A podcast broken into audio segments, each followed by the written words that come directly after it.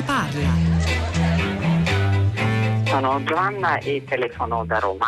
Eh, volevo fare una domanda eh, sul uh, recovery fund, eh, sul recovery plan, mi scusi, e su come la Commissione eh, sta diciamo, rileggendo il nostro piano.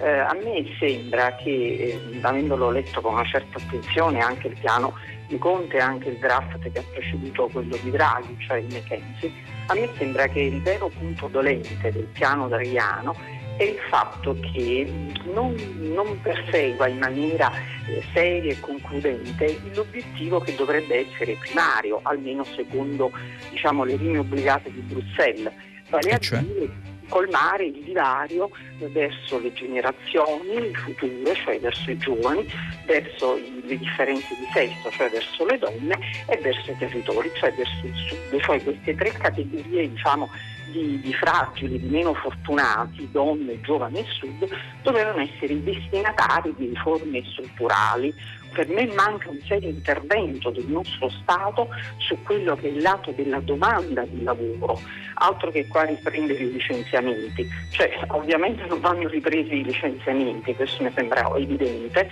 ma soprattutto avrebbe dovuto investire denaro a creare posti di lavoro pubblici, ma non sul modello anni 70, cioè lavoro improduttivo dietro, dietro voti, non è questo il concetto, ma lavoro produttivo.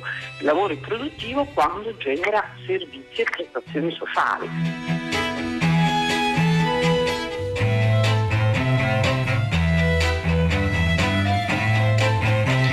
Eccoci, sono le 10 e 3 minuti quasi, una buona giornata da Pietro del Soldato, benvenuti a tutta la città ne parla. Questa telefonata di Giovanna da Roma, arrivata stamane filo diretto di prima pagina, ci riporta a guardare quel testo che non è un libro dei sogni, è un vero programma che impegnerà questo e i prossimi governi, almeno da qui fino al 2026, il Piano Nazionale di Ripresa e Resilienza, cercando di misurarne, come ha fatto Giovanna, con un po' di pessimismo, possiamo dire l'impatto sul futuro del nostro paese, in particolare le preoccupazioni di Giovanna per le fasce più vulnerabili della popolazione, cioè i giovani che sappiamo essere assai più deboli soprattutto dal punto di vista economico, le donne e poi chi abita nel mezzogiorno del nostro paese. Ma cosa c'è davvero? Ora proviamo a rispondere questa mattina alle preoccupazioni di Giovanna e di altri che poi hanno scritto sull'onda della telefonata che lei ha fatto a prima pagina per affrontare queste tre che sono certamente le, le priorità decisive su cui si gioca il futuro uh, dell'Italia. Cosa c'è in quel testo?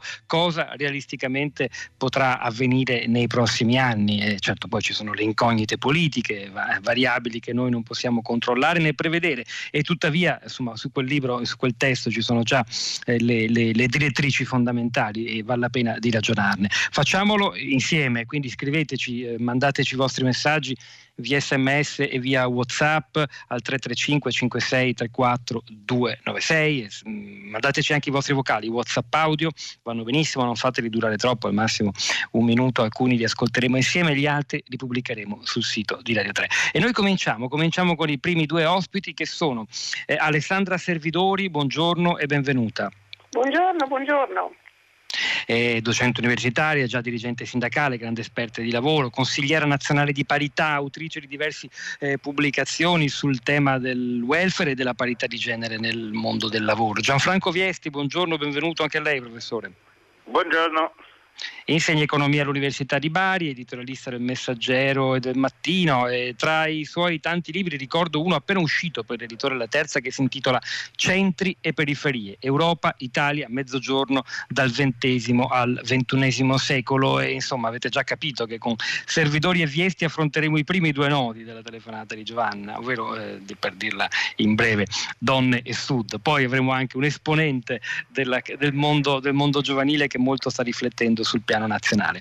Alessandra Servidori, se è d'accordo comincerei da lei. Eh, comincerei da lei magari mettendo subito in chiaro un dato, che quando si parla di misure necessarie per sostenere in primo luogo l'occupazione femminile e, e andare ad aiutare le donne che hanno sofferto più degli uomini durante la pandemia, non fosse altro perché su di loro poggia gran parte del lavoro di cura e in famiglia, beh non è che si sta parlando solo di un intervento per far del bene a loro, ma perché se mai, secondo stime della Banca d'Italia il tasso di occupazione femminile, tanto per dire, arrivasse al 60%, ci sarebbe un balzo in avanti del nostro prodotto interno lordo del 7%, eh, più di quanto potrà mai ottenere un piano nazionale di, di ripresa e resilienza. Questo per dire che è, è il tema principale, dovrebbe essere l'urgenza decisiva. Ci sono molti soldi, oltre 4 miliardi, ne abbiamo già parlato, per gli asili nido, che sono per le scuole dell'infanzia, insomma, che aiutano e alleggeriscono il peso della cura dei figli che ricade in misura nettamente superiore rispetto agli uomini sulle mamme,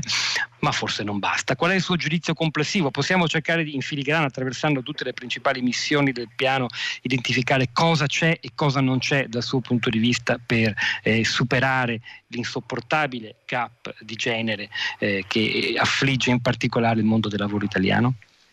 Ma guardi, io devo dire che mm, me lo sto ancora studiando perché eh, faccio, come posso dire, volontariamente, eh, affianco un po' in questo momento il Dipartimento di Economia proprio per chiarire eh, cosa si può fare per dare eh, aria, cioè ossigeno a questi 2000, eh, perché sono 2000 eh, le pagine del, del, del, piano, e per capire anche, eh, per far capire alle persone, come la telefonata di Giovanna, dove, come, come, stiamo, cioè, eh, come, stiamo, operando, come, come, bisogna organizzarsi. Intanto la prima cosa che dico è che bisogna capire bene eh, le, le, diciamo, i, le voci di finanziamento, perché quando si parla di PNR si deve sapere anche che a fianco c'è il Recovery Next Generation, c'è il GOL, c'è il PON, c'è il Fondo Sociale Europeo, eh, ci sono i POR, c'è la legge di bilancio 2021, il REACT-EU, il Fondo Nuove Competenze, il Fondo per il nuovo apprendistato, cioè l'apprendistato duale, cioè lei capisce che se noi attraversiamo eh, diciamo, tutti gli argomenti e vediamo i finanziamenti veramente c'è un, dire, un, un, un, bilancio di risorse enormi, però bisogna fare chiarezza. Io voglio essere da questo punto di vista onesta intellettualmente, perché per esempio, guardi, le faccio un esempio, se vogliamo valutare positivamente per esempio la valutazione di impatto di genere, no? cioè nel senso che è uno dei, dei passaggi che per le donne viene eh, proposto con addirittura un osservatorio, no? immagino presso il Dipartimento delle pari opportunità rispetto alle risorse che vengono messe in pista, ecco io penso che bisognerà stare molto attenti perché ci sono delle clausole di condizionalità alle aziende che verranno in qualche maniera premiate no? perché avranno delle agevolazioni contributive se assumono delle donne che per esempio ehm, non sarà possibile dare alle aziende che cercano per esempio donne che abbiano la competenza o giovani, stiamo parlando anche di giovani sì. e donne perché naturalmente sono molto simili no? le due categorie che stiamo, e dove non ci sono eh, diciamo, le figure professionali pronte, cioè non abbiamo giovani e donne che possono eh, in una qualche maniera aspirare a essere eh, occupati eh, nelle, nelle, discipline STEM, cioè non abbiamo abbastanza figure professionali, non abbiamo le competenze, non abbiamo diciamo, le nuove professionalità che servono al mercato.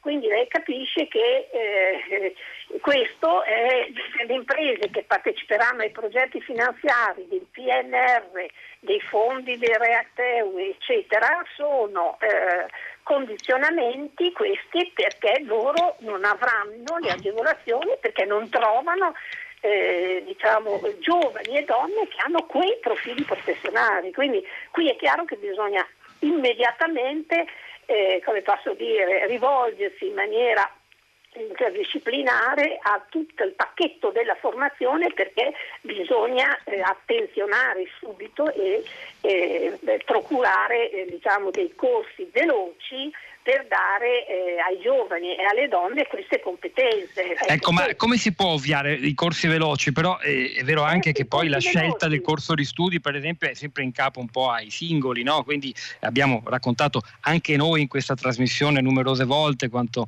eh, ci sia un problema a, alla radice di scelta eh, di iscriversi delle cosiddette facoltà STEM, quelle scientifiche e tecnologiche, sì, che guarda... sembrano ancora quasi appannaggio maschile. Ma, ma com- si deve fare un, un, lavoro che non è solo di, di, offerta, forse anche di carattere culturale, ma, ma anche ma, se è chiaro, con tempi lunghi.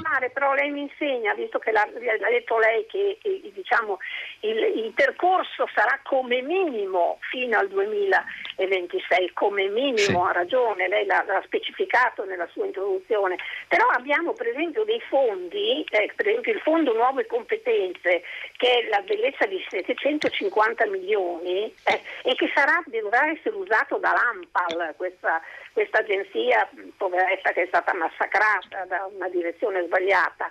Ecco, l'AMPAL è una delle agenzie che dovrà in una qualche maniera insomma... Eh, se ci sarà ancora in futuro, se si chiamerà ancora così, questo è tutto da no, vedere. Vabbè, lo, cioè, eh, mandato, tornato a casa il papà eh, Parisi che, che, ha fallito clamorosamente, noi dobbiamo in una qualche maniera comunque no, eh, avviare una governance eh, per la collocazione dei giovani. Abbiamo un programma nazionale garanzia di occupabilità dei, dei giovani, il famoso GOL, no?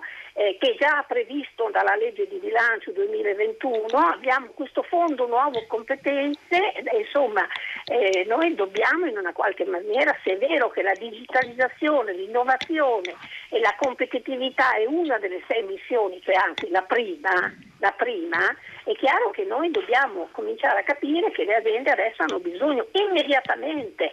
Poi dovremo accompagnare le giovani donne, i giovani a in, eh, intraprendere degli studi anche rispetto al versante universitario, ma adesso noi abbiamo bisogno adesso c'è un'emergenza.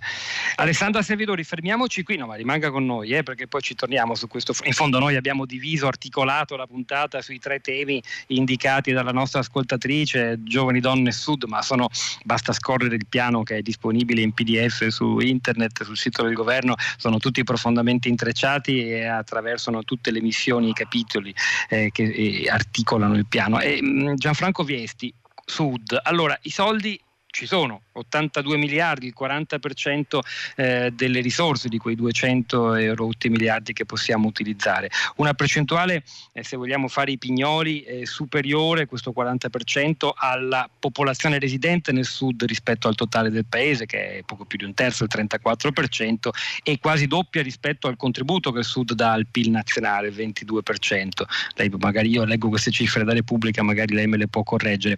Però, insomma, al di là dei punti percentuali. I soldi ci sono, le misure sono trasversali e attraversano toccano eh, la digitalizzazione della pubblica amministrazione, le infrastrutture fisiche, eh, l'ambiente, l'ecologia, per esempio anche l'elettrificazione dei trasporti locali e poi l'istruzione, non soltanto gli asili nido, ma il potenziamento dei servizi di istruzione, di contrasto alla povertà educativa e all'abbandono scolastico, che sono come noto una piaga soprattutto nel mezzogiorno, e la sanità quella di prossimità territoriale ma anche quella ospedaliera. Quindi in, sembrerebbe un programma, davvero un piano di emergenza di riscatto del Mezzogiorno d'Italia. E il suo giudizio complessivo se ve ne uno, se ha senso darlo e poi le criticità che potranno emergere quando tutto questo dovrà diventare realtà, applicarsi proget- attraverso progetti concreti. Allora, provo a fare un rapidissimo ragionamento. Eh, giovani, donne, sud sono il cuore del problema italiano eh, I primi due temi sono strettamente collegati al terzo perché la condizione dei giovani e delle donne al sud è nettamente peggiore che nel resto del paese, quindi benissimo misure trasversali, ma la partita vera ce la giochiamo nel rilancio delle regioni più deboli perché sono quelle che possono migliorare fortemente la condizione dei giovani e delle donne. A che punto siamo? Abbiamo un piano che dire, non chiude il discorso ma lo apre, nel senso che il piano individua tantissimi interventi che adesso andranno attuati. Eh, Intesa San Paolo in un recente documento stima che ci siano 930 interventi previsti dal piano di rilancio, quindi la sua attuazione concreta è mille volte più importante dire, di quello che c'è o non c'è adesso nel testo. Questa attuazione deve essere rapida, deve essere condivisa, si sta discutendo moltissimo adesso su come organizzare gli interventi, sarà, c'è molta attività a mio avviso giustissima da parte dei sindaci perché una parte importante del piano finisce nelle mani dei comuni no? che devono essere in grado di attuarle. E come, come arriviamo a questi risultati? Beh, ci arriviamo eh, come dire, mettendo in campo una serie molto legata fra loro di misure, per esempio nella, che ancora dire, devono essere chiarite. Per esempio eh, veniva fatto riferimento in precedenza a questo inserimento un po' dell'ultima ora di questa clausola per gli incentivi alle imprese sul reclutamento di giovani e donne. Che cosa significa, come sarà attuata, come la vedremo, questo non si sa. Gli 80 miliardi per il sud sono tanti, sono pochi, sono tanti, non c'è dubbio, sono tanti, possono dare uno scatto importante ma come ci arriviamo a questi 82 miliardi? Cioè quali sono le voci che ci sono dentro? Lo sa mm. che ancora questo non è chiaro, non c'è una tabellina come, dice, come dire, che ci presenti questo totale. Insomma, noi abbiamo un governo con un appoggio parlamentare molto ampio, questo è bene perché può consentire di andare avanti nell'attuazione con un forte consenso, ma eh, come dire, dobbiamo essere tutti molto bravi a come dire, criticare costruttivamente e stimolare l'attuazione, mh? Mm? perché non è un processo semplice. Bene la condivisione nazionale degli obiettivi, ma dobbiamo essere tutti critici, dobbiamo essere tutti attenti a quel che va fatto meglio e a quel che eh, dire, manca nel processo di attuativo. attuativo. Infine, diciamo, c'è molto sulle riforme, eh, lo vediamo no? anche la comunicazione del Presidente del Consiglio è molto orientata, pubblica amministrazione, semplificazione e giustizia, benissimo, ma fisco, ammortizzatori sociali e federalismo fiscale, cioè le, altre tre grandi riforme che vanno insieme alle prime tre, che pure sono annunciate nel PNRR, come dire, sono demandate a provvedimenti successivi. Insomma, il messaggio di fondo è con il testo mandato a Bruxelles si apre una pagina di storia. L'attuazione non è soltanto, come dire, non è che non abbiamo deciso tutto e, e, si tratta solo di farlo, si tratta di farlo bene, con i meccanismi buoni. Questo non lo può fare solo il governo, ci vuole una grande partecipazione delle forze economico-sociali, delle università, dei corpi intermedi, come dire, in questo processo di cambiamento. Non e anche una, mi perdoni se la interrompo, una volontà politica condivisa, se è vero che una colonna portante dell'attuale maggioranza di governo, cioè la Lega per voce del suo leader Matteo Salvini, ha detto che la riforma da lei appena evocata del fisco, per esempio, no, non verrà fatta da questo governo, da qui in questa legislatura, già mette così dei dubbi eh, sul fatto che i tempi siano eh, quelli richiesti in, in, realtà. Senta, le voglio chiedere un'ultima cosa, professor Viesti, visto che lei è intervenuto intervenuto spesso in questi anni sul problema della disgregazione anche del, del, della coesione nazionale, dell'unità nazionale, eh, non solo gli antichi ormai progetti di secessione di stampo leghista, ma per esempio lei ha scritto un libro, un pamphlet molto duro contro il decentramento amministrativo, contro l'idea dell'autonomia differenziata di alcune regioni del nord, soprattutto Lombardia, Veneto, Emilia Romagna, parlando di una secessione dei ricchi. Secondo lei questa nuova fase in cui il nostro paese si è aperto, si è scoperto tutto vulnerabile e ha concentrato una così grande quantità di risorse sul sud. Segna un cambio di passo, cioè forse il, la retorica della separazione, del fatto che il sud sia un fardello, che il nord eh, ce la può fare da solo, sono cose che appartengono come dire, a un'epoca pre-Covid che ci lasceremo alle spalle a favore di una maggiore unità nazionale. Posso darle una risposta stupida?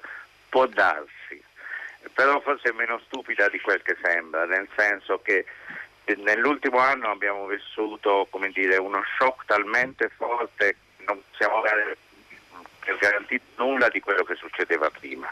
Questo crea enormi problemi, ma può aprire anche delle nuove opportunità, in particolare all'idea che questo grande rilancio del paese o lo si fa coinvolgendo tutte le donne, tutti i giovani e tutti i territori o altrimenti semplicemente non ce la facciamo e quindi è bene investire in tutte le parti del paese. Sarà davvero così?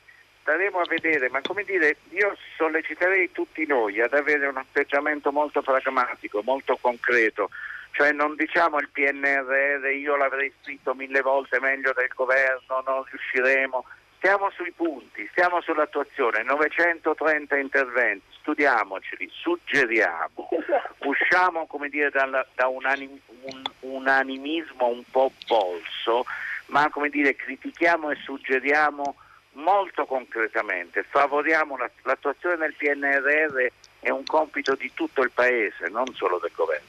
Mm. Maria Cristina Pisani, buongiorno e benvenuta. Buongiorno, Pisa- grazie. P- Pisani è presidente del Consiglio Nazionale dei Giovani e magari ci può spiegare anche esattamente che cos'è il Consiglio Nazionale dei Giovani che lunedì scorso ha presentato un rapporto con il sostegno di Eures sulle condizioni e prospettive occupazionali e retributive degli under 35. Abbiamo dedicato a questa fascia generazionale già diverse puntate, due per esempio sul tema dell'inverno demografico, il crollo della natalità nel nostro paese e concentrandoci in particolare sulle difficoltà economiche dei giovani. Se è vero che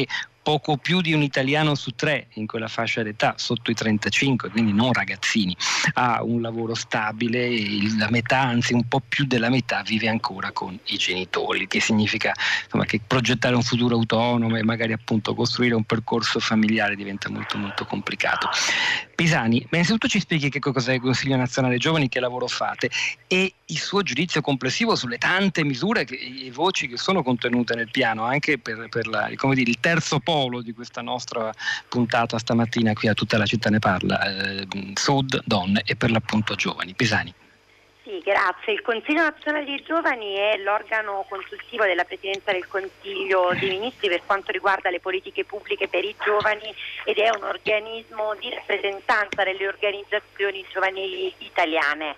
Eh, in virtù appunto di questa funzione abbiamo lavorato nella anche definizione degli interventi che poi sono stati inseriti principalmente nei pilastri 1, 4 e 5 sì. eh, del testo, volti proprio a ridurre il divario generazionale in linea appunto con quanto proposto anche eh, dall'Agenda 2030. In particolare sono stati introdotti, è stato introdotto un nuovo sistema educativo, il potenziamento delle infrastrutture digitali scolastiche, sono stati introdotti 600 milioni per il potenziamento del servizio civile universale che tra l'altro verrà legato anche alla certificazione delle competenze, è stato previsto un miliardo e mezzo per la creazione di network tra università, centri di ricerca e anche amministrazioni locali, questo per ridurre il mismatch che si è creato tra eh, la formazione e il mondo del lavoro, sono stati previsti interventi anche sulla digitalizzazione, nell'ambito delle riforme è stato previsto anche un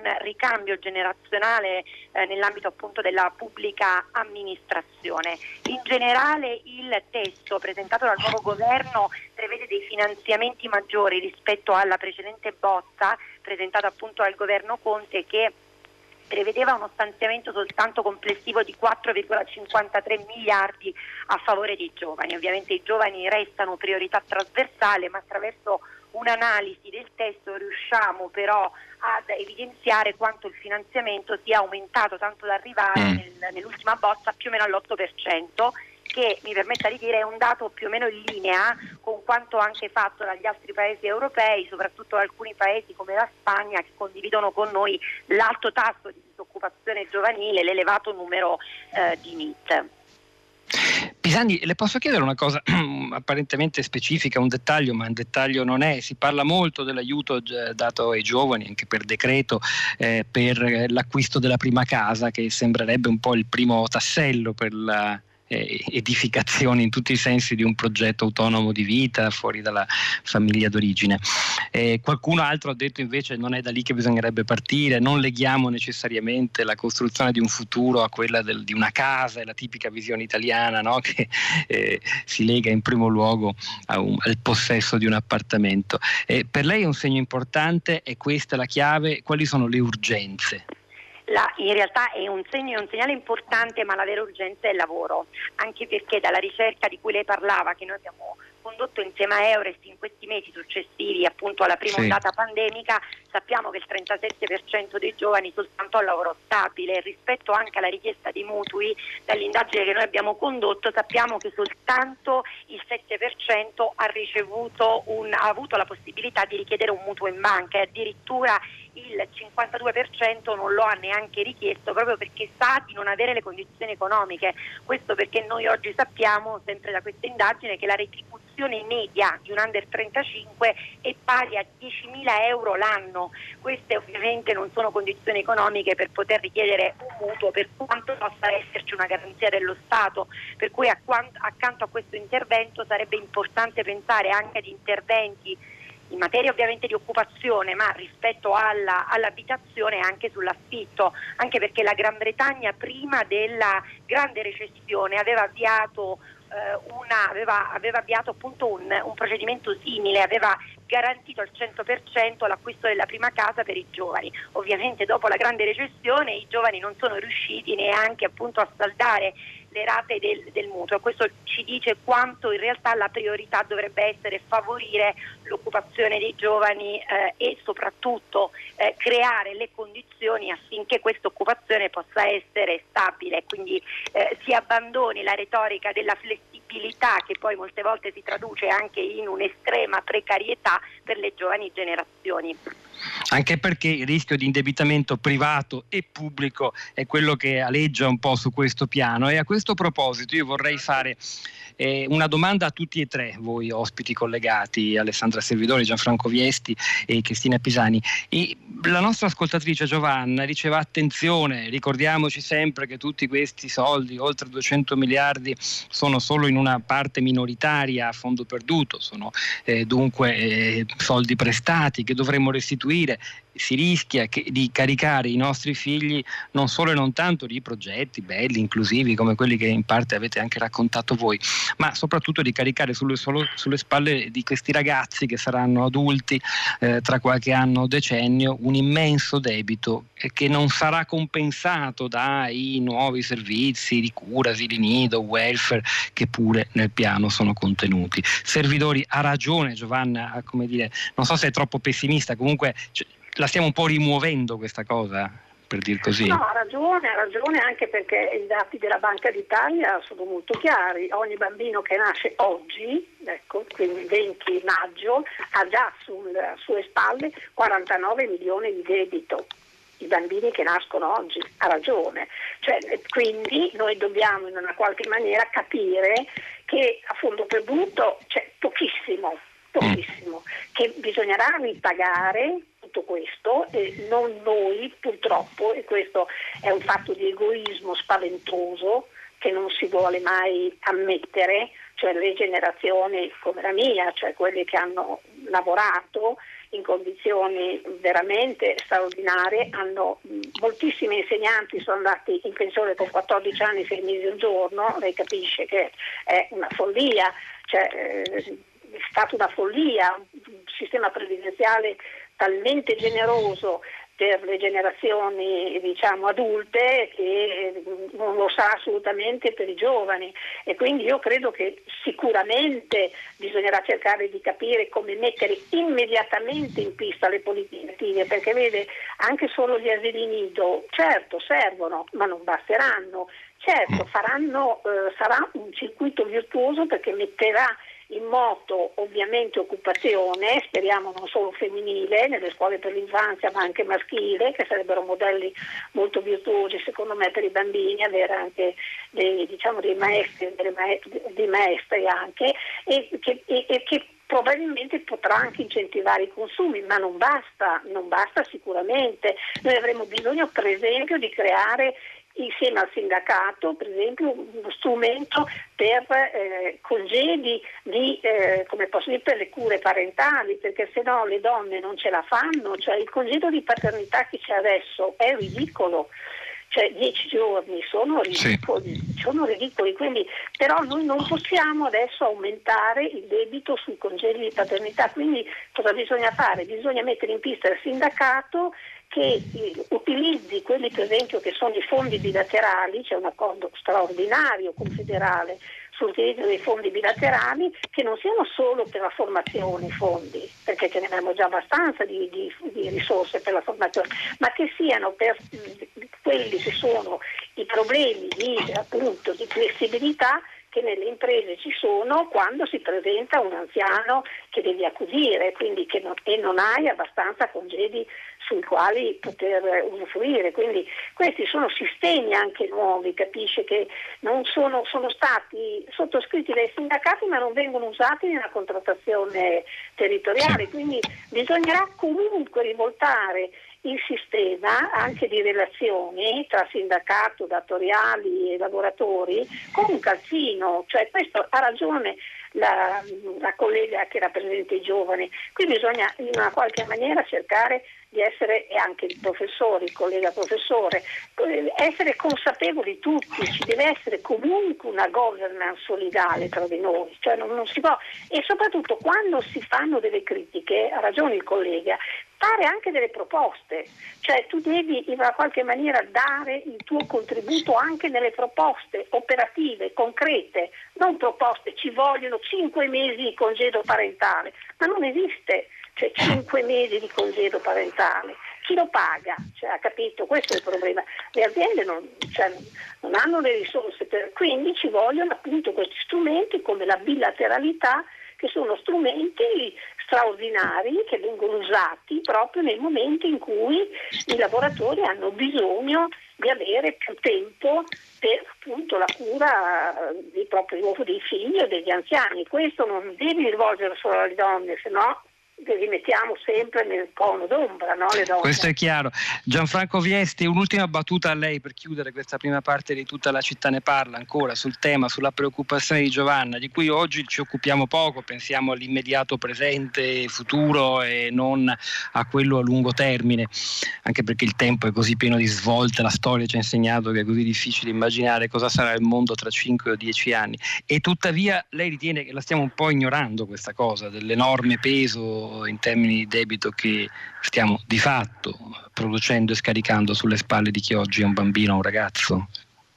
No, stiamo provando a imparare la lezione dei tristissimi anni 10 del nostro paese per vivere degli anni 20 diversi. Qual è questa lezione? Primo, non conta il livello del debito, ma conta la sua sostenibilità. Un paese in grado di pagare tranquillamente gli interessi è un paese che vive bene e riesce poi a ridurre il debito del tempo. Il debito buono di cui parla spesso e volentieri il nostro Presidente Secondo, del Consiglio. Come si riduce il debito? Non si riduce con l'austerità. Gli anni 10 ce lo insegnano, abbiamo tagliato tantissimo, ma non abbiamo tagliato il debito alla fine. Si riduce solo tornando a crescere e tornando a investire. E dunque è giustissimo occuparsi dire, del carico di debito di ogni nuovo nato, ma ancora più importante è occuparsi del paese nel quale il nuovo nato vivrà, in un paese in cui funzionano i treni, c'è il welfare comunale, ci sono gli asili nido, come dire, occupiamoci della preoccupiamoci certamente della finanza pubblica, ma preoccupiamoci ancora di più dello stato del paese. Se il paese non riparte, non, non, ce la faremo comunque, sia grande o piccolo il debito. È solo un paese che ce, ce lo insegna il Presidente Biden, ce lo insegna il Presidente Biden in modo chiarissimo col suo piano per il rilancio degli Stati Uniti. Non conta il carico di debito, ma conta la capacità del, in assoluto, conta la capacità del Paese di farvi fronte e di usare, come diceva lei adesso, quel, quei soldi per mettere appunto meglio le condizioni. Biden punta sulle scuole e sulle infrastrutture, come dire nel PNRR queste sono una parte importante.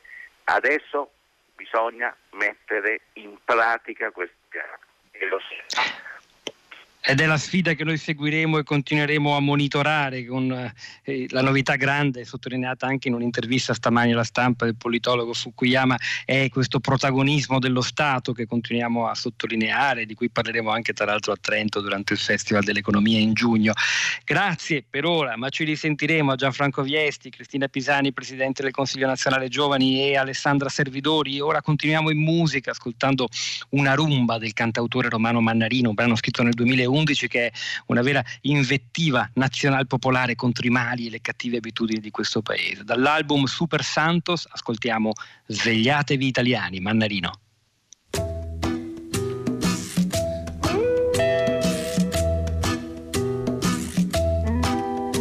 Svegliatevi italiani, brava gente.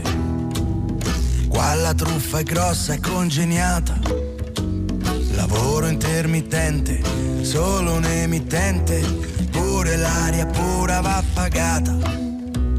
In giro girano tutti allegramente, con la camicia nuova strafirmata.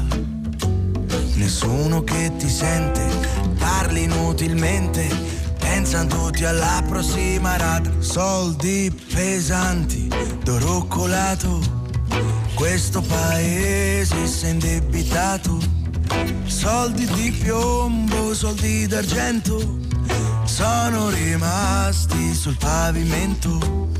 E la poesia, cosa leggera, persa nel vento, si è fatta preghiera. Si spreca la luce, si passa alla cera, sopra il silenzio di questa galera.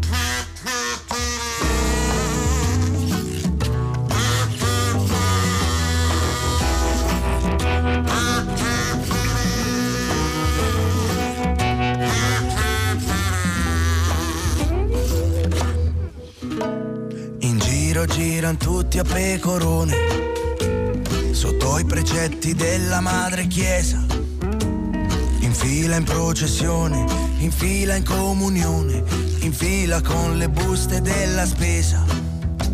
Giovanni grida solo per la via, fermatevi, parliamo di poesia. Ma tutti vanno avanti, contano i contanti minacciano di chiamare la polizia, soldi pesanti, d'oro colato, questo paese si è indebitato, soldi di piombo, soldi d'argento, sono rimasti sul pavimento. E la poesia, cosa leggera, persa nel vento, si è fatta preghiera si spreca la luce, si passa alla cera, sopra il silenzio di questa galera. Soldi pesanti, d'oro culato, questo paese si è indebitato. Soldi di piombo, soldi d'argento, sono rimasti sul pavimento. E la poesia, cosa leggera persa nel vento, si è fatta preghiera, si spreca la luce, si passa alla cera, sopra il silenzio di questa galera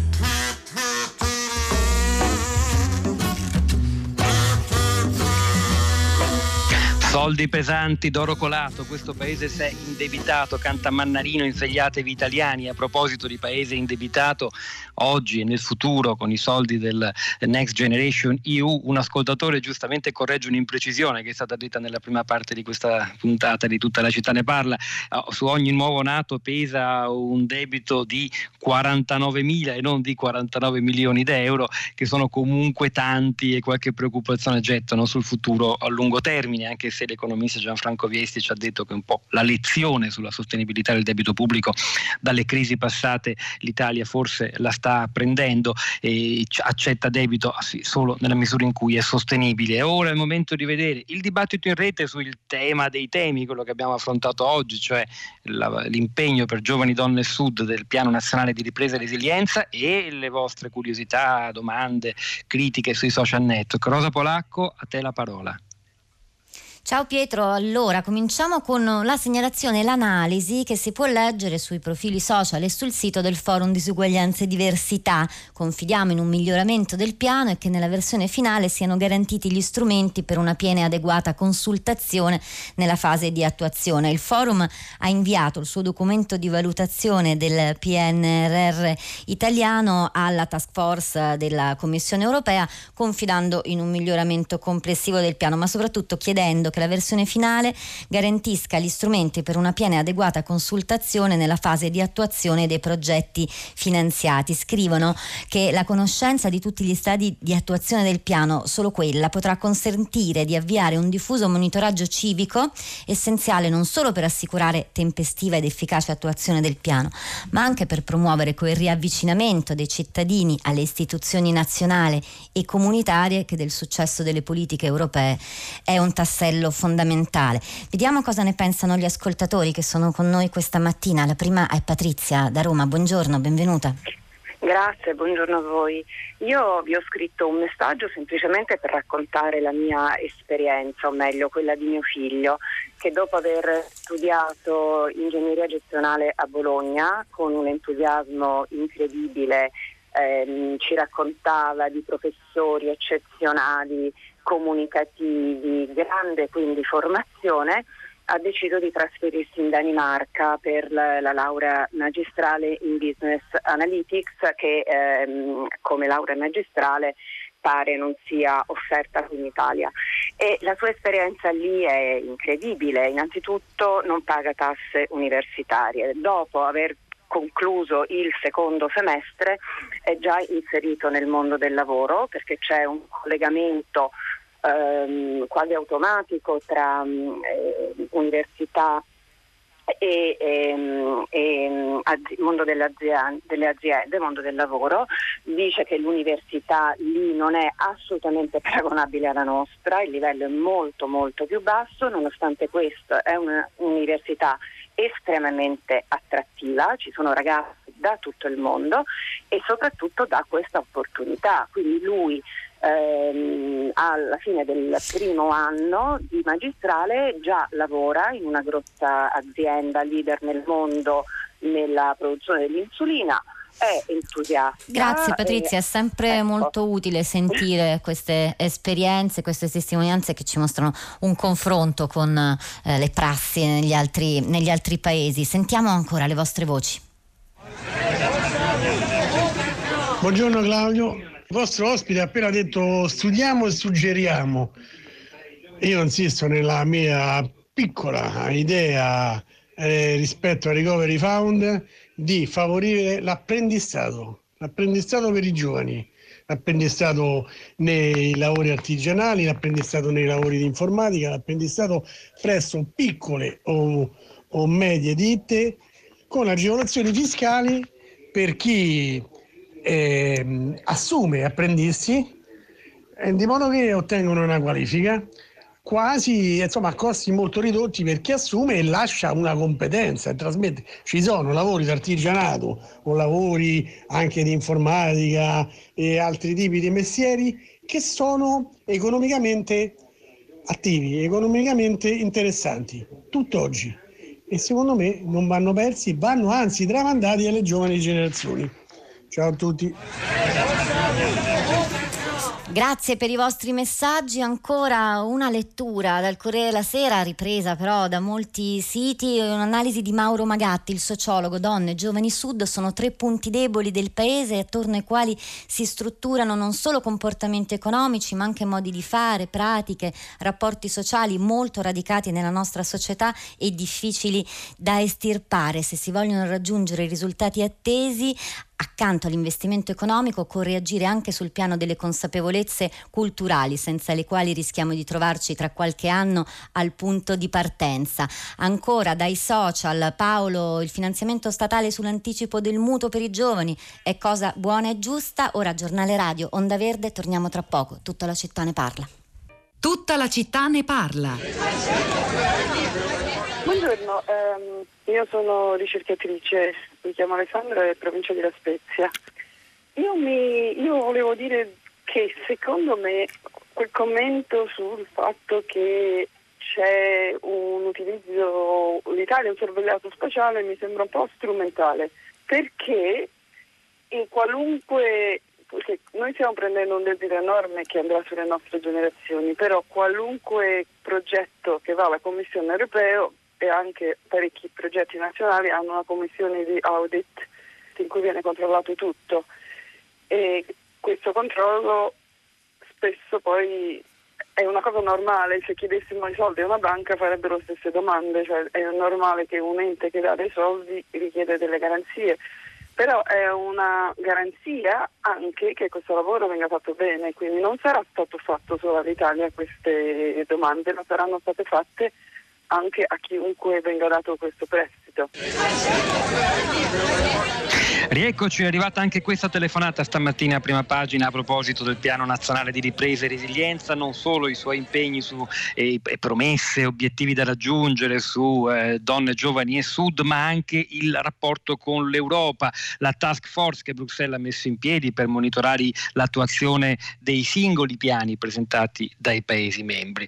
E non bisogna giustamente stupirci, ha detto questa signora, anche un'altra ricercatrice ha chiamato a prima pagina dicendo ma guarda che funziona sempre sempre così all'università, per esempio, nel mondo della ricerca eh, si partecipa a un bando, si ottengono dei soldi e poi chi quei soldi li eroga deve controllare, monitorare, vigilare. E così Bruxelles ha cominciato già in febbraio a mandare eh, delle domande sulla competenza, le capacità amministrative di controllo eh, del, contenute nel piano e dei vari dicasteri che lo sovrintengono, in particolare il MEF guidato da Daniele Franco. Oggi Federico Fubini, che conduce a prima pagina, eh, dedica anche un'intera pagina del suo giornale Corriere della Sera proprio a questi primi rapporti con il controllo che viene da Bruxelles. Ma come sarà? Come si svilupperà? Ovviamente c'è chi teme si giocherà questa partita anche politicamente dicendo che c'è una troica europea che vuol dirci cosa fare e cosa non fare.